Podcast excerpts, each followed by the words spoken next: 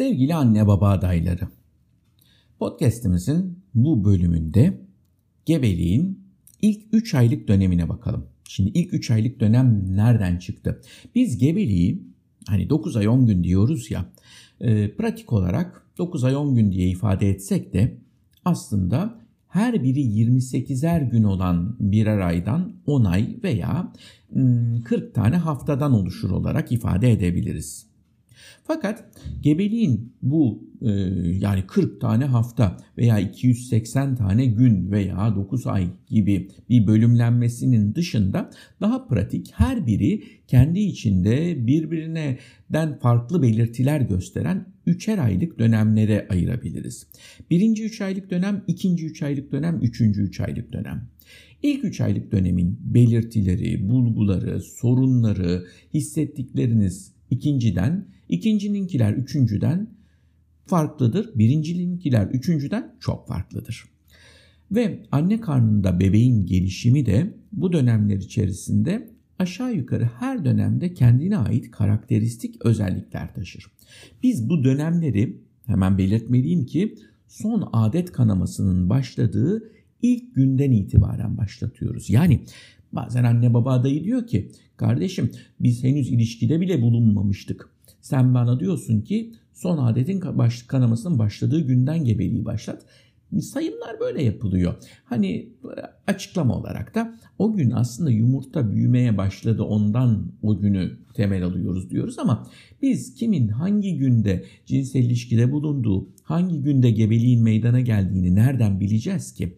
Sonuçta ancak tüp bebek yaptığımız hastalarda işte ben şu gün embriyoyu rahimin içine koydum diye bilebiliriz. Onun dışındakilerde e, ayda bir defa ilişkide bulunuyorsa tabii ki gebeliğin başladığı günü bilir ama en azından biz bilmeyiz. Hasta bilir, anne adayı, baba adayı bilir böyle bir durumda. Fakat e, bunu bilemediğimiz için biz de son adet kanamasının başladığı günü temel kabul ediyoruz. O günden itibaren 280 gün veya 9 ay 10 gün veya her biri birbirine eşit olan 28'er günlük aylardan 10 ay veya veya veya veya e, 40 hafta olarak ifade ediyoruz. Evet ilk 3 ay deyince ilk 12 hafta pratik olarak e, ifade edilmiş olur. Birinci 3 aylık dönem bebek için çok özel bir dönemdir. Çünkü bebeğin bütün organlarının gelişimi ilk 3 aylık dönemde başlar. Ve e, ilk 3 aylık dönemde 12 haftada neredeyse bebeğin her organı küçük bir prototip olarak, küçük bir maketçik gibi meydana gelmiştir. Kalbi atıyordur, kan dolaşımı bebeğe ait normal bir kan dolaşımı vardır. Midesi vardır, su yutuyordur, böbrekleri vardır, idrar üretiyordur, içinde yüzdüğü sıvıyı üretiyordur.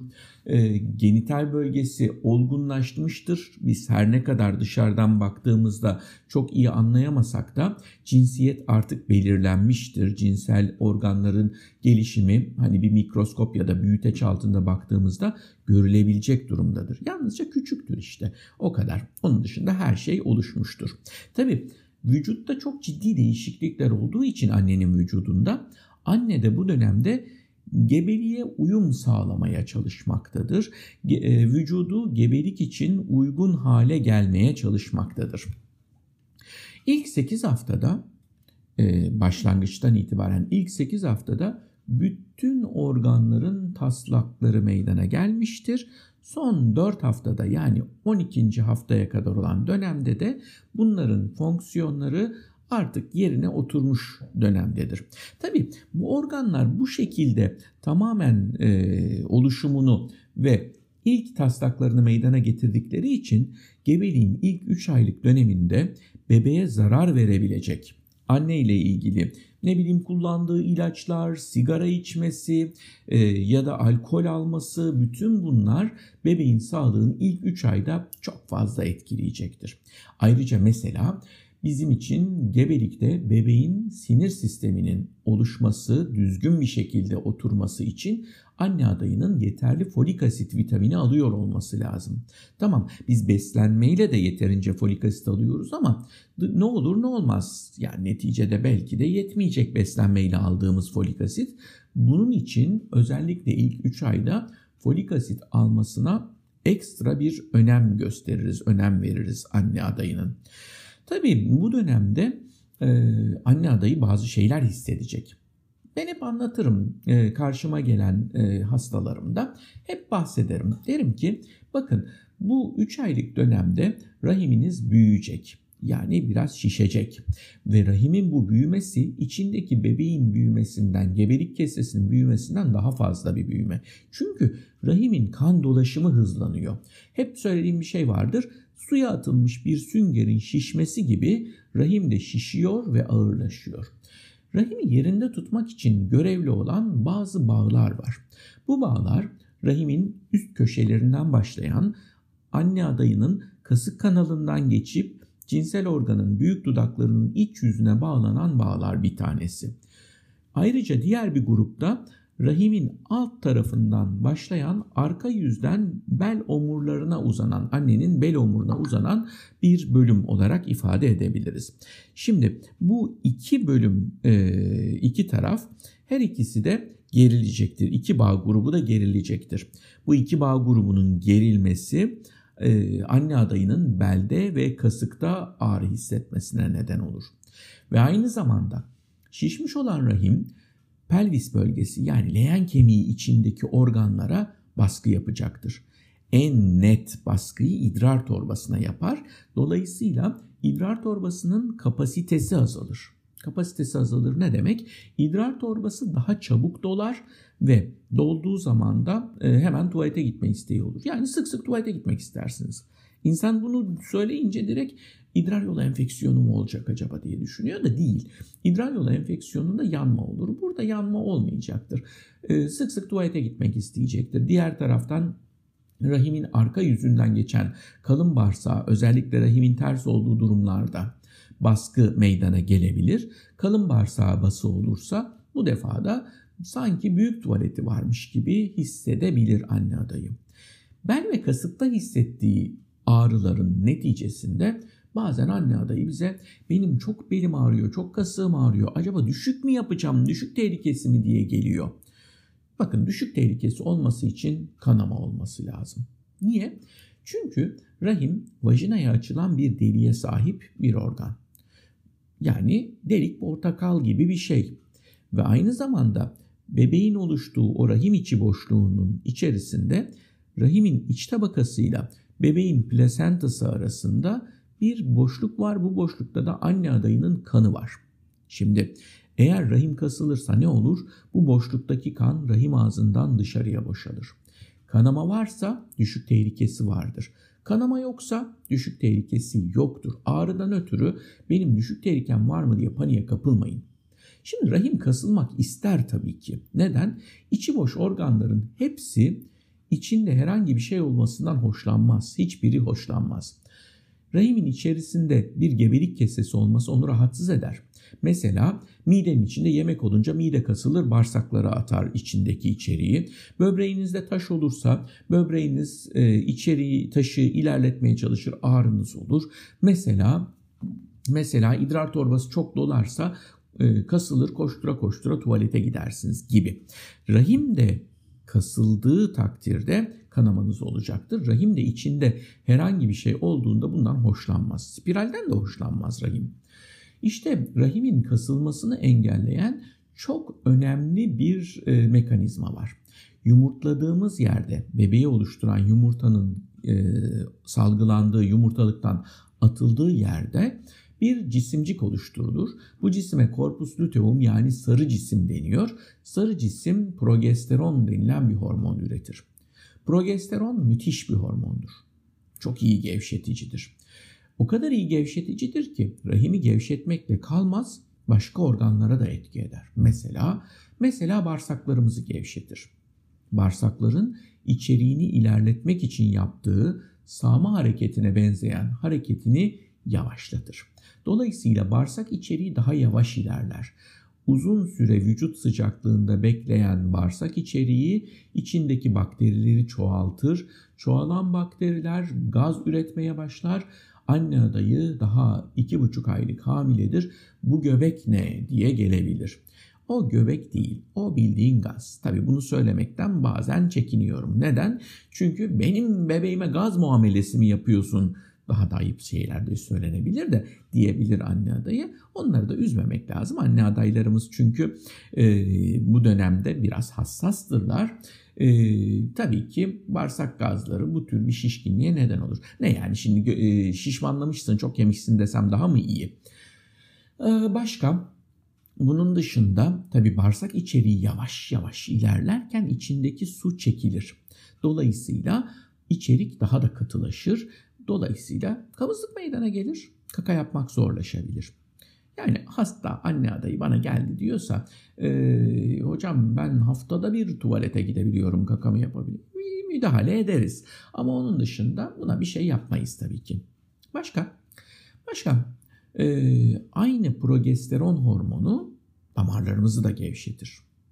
Damarlarımızın gevşemesi yani damar içi basıncının düşmesi yani tansiyon düşmesi anlamına gelir. Vücudumuz bunu çok iyi ayarlayamadığı için bazen yataktan kalkarken aniden böyle bir baş dönmesi falan hissedilir. Yani benim arada başım dönüyor diyorsa anne adayı e tamam dönsün ama ben her gün bayılıyorum diyorsa e ne olur ne olmaz e, seni bir e, kontrol edelim altta yatan bir hastalık mı var acaba diye düşünülebilir. E, mesela aynı tansiyon düşmesi sebebiyle daha çabuk yorulursunuz. Örneğin tansiyonunuz düştüğü için daha çok uyumak istersiniz. Eskiden e, böyle büyük aileler varken kayınvalideler gelinlerin hamile olduğunu hep uyumasından anlarlarmış. Evet şimdi bu e, dönemde hissedilen belirtilerden hep çoğundan bahsetmiş olduk. Bu çoğu belirtiden bel ve kasık ağrısı dedik. Önemli değil ama eğer kanama varsa önemli. Başka ne demiştik? Ee, örneğin e, idrar sık tuvalete gitmek önemli değil ama idrar yaparken yanma varsa önemli. Örneğin kabızlık çok önemli değil ama haftada bir falan tuvalete gidebiliyorsanız olabilir. Ona müdahale ederiz. Başka Başka mesela e, hafif yorgun hissediyorum, gözüm kararıyor falan okey olur ama eğer her gün şak şuk düşüp bayılıyorsanız bunlar idare edebilir. Gebeliğin ilk 4 haftası yani daha adet gecikmesi bile yokken bazı anne adayları diyor ki ben hamileyim galiba. Yani şimdi bu dönemde ben hamileyim galiba. Evet anne adayı bazen hisseder. Ne olur mesela? Fiziksel ve ruhsal bazı değişiklikler olur. E, adet öncesinde de oluyor zaten. Değil mi? Başka mesela göğüslerde dolgunluk, gerginlik olur. E, adet öncesinde de oluyor. Sonra adet oluyor, rahatlıyor. Başka Örneğin e, daha çok yorgun hissedebilirsiniz, halsiz hissedebilirsiniz. E, adet öncesinde de oluyor. Fakat yine de bazen özellikle de gebelik planlayan anne adayları durmadan test yaptırmak istiyorlar. Yani daha adet gecikmesi yok idrar tahlili yaptıralım. Şimdi burada e, buna müdahale etmek lazım. Çok fazla test yapmanın sürekli panik halinde hamile miyim demenin çok mantığı yok. Eğer gebelik varsa bir hafta gecikme, bakın bir gün gecikme de değil, bir hafta gecikme olduktan sonra ultrasonla kontrol olmak en iyisidir. Neden diyeceksiniz? Bir, her ay adet kanamasından bir gün önce, iki gün önce, ikide bir e, gebelik testi yapıp negatif gördüğünde insan biraz morali bozulabilir. Halbuki bozulacak bir şey yok. Bizim bir ay düzenli ilişki, korunmasız düzenli ilişki sonrasında gebe kalma olasılığımız ancak %20'dir. Yani 5 çiftten biri hamilelik e, ile karşılaşır. Düzenli ilişkide bulunan, korunmayan. E yani şimdi 5 çiftten 4 tanesi adet zamanı gelmeden test yapıp da e, tüh ya yine hamile değilim mi desin. Başka bazen gerçekten döllenme olur. Fakat bu döllenen yumurta gebelik testinde pozitif yapar idrar testlerin bazıları o kadar hassastır ki e, henüz döllenme olduğunda pozitif çıkabilir. Tabi döllenmeden sonra en erken 10 gün sonra pozitif çıkar. Yani gecikme olmadan 4 gün önce pozitif çıkar. Ama Yani düşününce e, bütün döllenen yumurtalar, bütün pozitif çıkan gebelik testleri gerçekten bir gebelikle sonuçlanıyor mu? Hayır. Hatta o kadar çoğu hiç gebelik oluşmadan döllenme olduğu halde hiç gebelik oluşmadan yok olup gidiyor ki aklınız şaşar. Yani şu anda çevrenizde gördüğünüz her bir insan kadar o insanın annesi bir tane de bu tarz oluşmamış gebelik meydana geldi. Bunu geçirdi. Biz bunlara biyokimyasal gebelik diyoruz. Yani ne demek biyokimyasal gebelik? Kimyasal gebelik de diyorlar da kimyasal değil biyokimyasal gebelik. Yani kimyasal deyince sanki gebelik kimyası falan gibi bebeği kimyasal bir madde gibi algılamak söz konusu olabilir değil. Biyokimyasal yani biyokimya testlerinde pozitif çıkan idrar tahlili olsun kan tahlili olsun. Ama klinik olarak kesenin, bebeğin, embriyonun hiç oluşmadığı gebeliklerdir bunlar. Çok sıktır, hiçbir sebebi yoktur. Ben niye biyokimyasal gebelik geçirdim acaba diye panik halinde araştırmaya da hiç gerek yoktur. Çünkü tekrar tekrar geçirmeye neden olacak bir olay değildir. Yani bir kere biyokimyasal gebelik oldu. Acaba bir daha mı olur? Acaba bir dahaki gebelik düşük mü olur falan diye paniklemeye de hiç gerek yok. Böyle bir olasılıkta da artışa neden olmuyor. Dolayısıyla biyokimyasal gebelikleri bilmenin kimseye bir faydası yok. Benim için gebelik rahimin içinde kese oluştuktan sonra başlamıştır. Dolayısıyla henüz adet gecikmesi olmadan ya da iki gün adet gecikmesi varken koşturup test yaptırmanın anlamı yok. Zaten e, bizim için çok hassas test, acayip iyi test falan diye bir şey de doğru değil. Bir test çok hassassa, acayip fazla hassassa aslında hiçbir şey olmadığı halde varmış gibi sonuç verebilir. Ne demek bu şimdi? Hemen anlatayım. Ee, geçtiğimiz günlerde bir tane hastam geldi. Yaşı 45'in üstünde. Bende dedi gebelik testi pozitif. Evet tamam gel bakalım ultrasonla baktık. Yok. Çok şaşırdı. Ama dedi nasıl pozitif? Sizden dedim bir kan testi yapalım. Bir kan testi yaptık. Tamamen negatif. Niye pozitif çıktı idrar testi? Çok enteresan bir şeydir. İdrar testi HCG denilen gebelik hormonunun e, alfa alt ünitesine bakar. Ne demek şimdi bu? HCG hormonu alfa ve beta olmak üzere iki tane parçadan oluşuyor. Bu alfa ünitesi bizim vücudumuzda salgılanan yumurtlamayı sağlayan lüteinizan hormon, hadi diyelim ona yumurtlama hormonuyla aynı. Beta alt ünitesi ise tamamen kendine özgü. Dolayısıyla bir kişi özellikle de menopoza giriyorsa LH hormonu yani yumurtlatıcı hormon artmıştır. Yumurtlayamadığı için vücut sürekli hadi yumurtlasın diye LH salgılıyordur. E LH'in alfa alt ünitesini kalkar gebelik var diye yorumlar. Çok hassas bir test. E ne oldu şimdi? Ben ne anladım? Yanlış sonuç verdikten sonra test istediği kadar hassas bir test olsun. İyi bir test değil. Bunlara yalancı pozitiflik deniyor. Yani test pozitif çıkıyor ama yalan söylüyor bana. Aslında gebelik yok. Tersi de kötü. Çok az hassas olsa, çok kötü bir test olsa buna da yalancı negatiflik denir.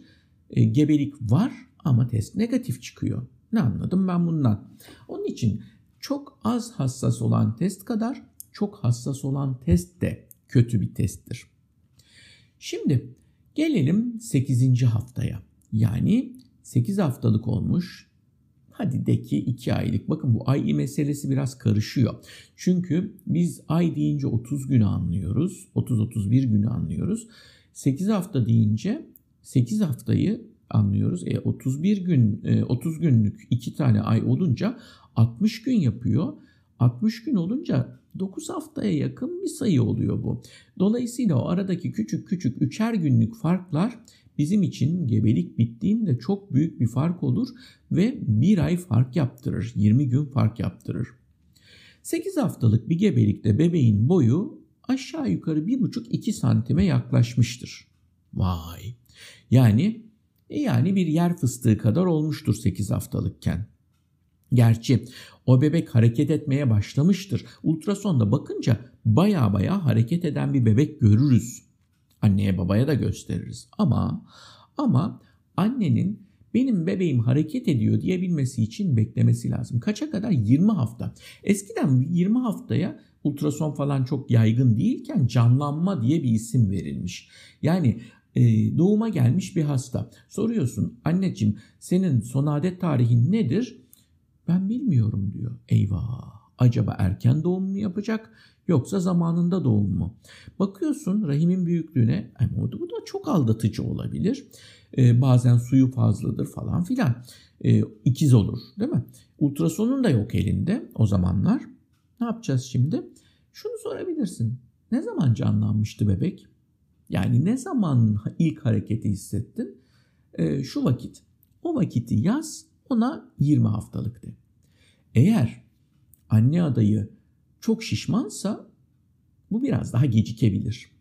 Eğer anne adayı çok zayıfsa ya da daha önce doğum yapmışsa yani bebek hareketi nasıl bir şeydir iyi kötü biliyorsa bir iki hafta önceye de gelebilir. Ee, bazen anne diyor ki 8 haftalık hamileyken ben bebeğimin hareketlerini hissettim. Değil aslında bebek hareketi ama ne gerek var şimdi anneye kalkıp da ya o senin bebeğin hareketi değil o şudur budur falan deyip de anneyi zaten hassas zaten e, alıngan oluyor anne adayı Tamam bebek hareketi mi? Olsun sen sev o hareketleri. Yapacak hiçbir şey yok. Yani gayet iyi. Şimdi 8 haftanın üstünde çıkmış 8 haftaya gelmiş bir gebelikte hani olmaz ya biz o bebeği elimize alıp baksak bebeğin ağzının, burnunun, dudaklarının, dişlerinin bir büyüteçle baktığımızda diş dedim değil mi? Diş yok ya. Dişler henüz çıkmadı ama diş e, öncüllerinin mikroskop altında görülebileceğini fark ederiz. Yani e, organları böyle yer değiştirerek oluşacak organlar. Mesela kalp bir dümdüz borunun dönüp dolaşıp şekil aldığı bir organdır. Mesela dudaklar başlangıçta ortadan ikiye yarıktır. Sonra ortaya doğru birleşir ve bir normal dudak ve damak oluşturur. Mesela omurilik yani bu beynimizden ta kuyruk sokumuna kadar olan omurilik kemiği, zincir kemiği başlangıçta bir kitabın sayfaları gibi açıktır, sonradan kapanır. Bu kapanmaların hepsi gebelik 8 haftası olduğunda gerçekleştirmiştir, gerçekleşmiştir. Mesela aklıma hemen geldi. Yemek borusuyla nefes borusu başlangıçta tek bir boru gibidir. Fakat fakat 8 hafta olduğunda ikisi birbirinden ayrılmıştır. Mesela kız bir bebekte rahim iki tane e, kanalın, iki tane borunun birbiriyle birleşmesinden oluşur. 8 haftadan önce iki tane boru varken 8 haftadan sonra iki boru birleşmiş ve tek bir rahim halini almıştır. Artık kalp bir tane boru değil kıvrımlanmış ve dört tane farklı odacığı olan içindeki kanı atan bunun için kalp atışı meydana getiren bir organdır. Yine bebeğin bağırsakları artık içeriği ilerletmeye çalışabilecek ve e, kanala kanalize olmuş yani baştan sona açılmış kanallardır. Yine göz kapakları bir kıvrım şeklinde vardır bebeklerin. Gözleri her ne kadar tam yerinde değildir ama 8 haftada artık bebeğin iskeleti bile henüz sert değildir ama bir kıkırdak yapısında gelişmeye başlamıştır. Parmakları bile vardır ama parmaklar arasında böyle bir perde gibi bir zar şeklinde görüntü olabilir. Dolayısıyla bebeğin bütün organlarının prototipi 8 haftalıkken vardır. Bu dönemde bakarsanız rahimin bütün büyüklüğü neredeyse bir portakal kadardır. Ve içinde gelişmekte olan, büyümekte olan gebelikten ötürü rahimde kasılacak ve dolayısıyla bel ve kasık ağrıları yapacaktır. Bir portakal kadar, peki normalde ne kadar? Ufak bir armut kadardır rahimin normal büyüklüğü. 8 haftalık gebelikte annede bazı cilt problemleri, cilt belirtileri meydana gelir. Bunlar sivilcelenme, yağlanma gibi belirtilerdir. Adet öncesinde olan belirtiler devam etmiştir, artmıştır ve gebeliğin birinci 3 aylık dönemi bittiğinde bütün bu cilt belirtileri de azalacaktır merak etmeyin. Gelelim 12 haftaya. Neredeyse 3 haftalık oldu gebeliğimiz. Bebek 10 haftadan itibaren tamamen gelişmiş olan böbrekleri artık fonksiyon da yapmaktadır. Yani idrar üretmektedir. O güne kadar zarlardan sızıntı sonucunda meydana gelen rahim içindeki sıvı, bebeğin içinde yüzdüğü sıvı, biz buna amniyon sıvısı diyoruz. 10. Ee, haftadan sonra artık bebeğin idrarıyla da oluşmaktadır. 12 haftadan sonra sırf idrarla oluşmaktadır. Artık zarlardan sızan bir şey kalmamıştır.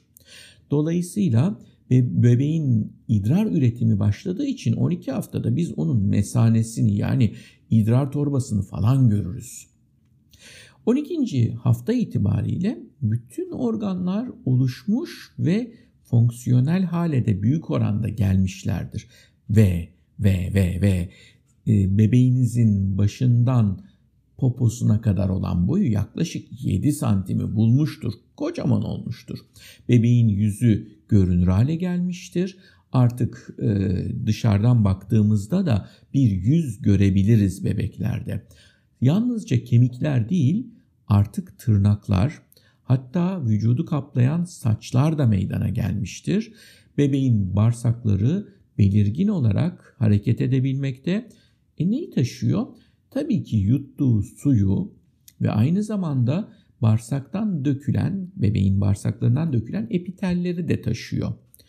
Dış genital bölge artık 12 haftada gelişimini tamamlamıştır. Ee, yani kızlarda büyük dudaklar vardır. Erkekte bir penis kızdaki klitoristen ayırt edilebilir hale gelmiştir.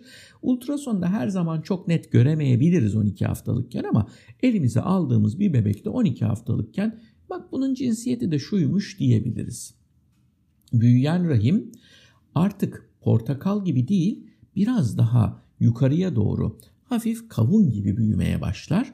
Oval vaziyettedir. Bu yüzden leğen kemiği içindeki organlara çok fazla baskı yapıp da o sık tuvalete çıkma gibi belirtileri fazla yapmamaya başlar. Gebeliğin çok ilerleyen dönemlerinde bebe, gebelik rahim çok büyüdüğü için e, üst kısımlara baskı yapıp mide yanması falan yapacak. Ayrıca üst tarafa da sığmayıp tekrar aşağıya doğru ilerlemeye başladığında yine sık tuvalete gitme belirtileri e, başlayacaktır. Tabii anne adayı rahime çok fazla kan gönderiyor ilk aylardan itibaren. Ve 12. haftada bu kan gidişi bayağı da artmış vaziyettedir. Bunun için annenin kan hacmi, e, damarsal hacmi artmıştır. Bunun içini de doldurmak için hızla kan üretilmektedir.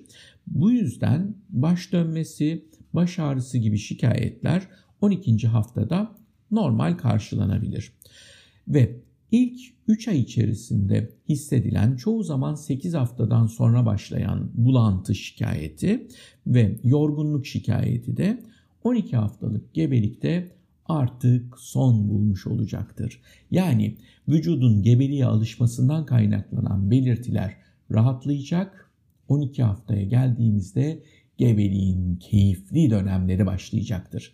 Gebelik güzeldir. Gebelik yaşanmaya değer bir olaydır ve bu keyfi 12 haftadan sonra çok daha güzel yaşayacaksınız.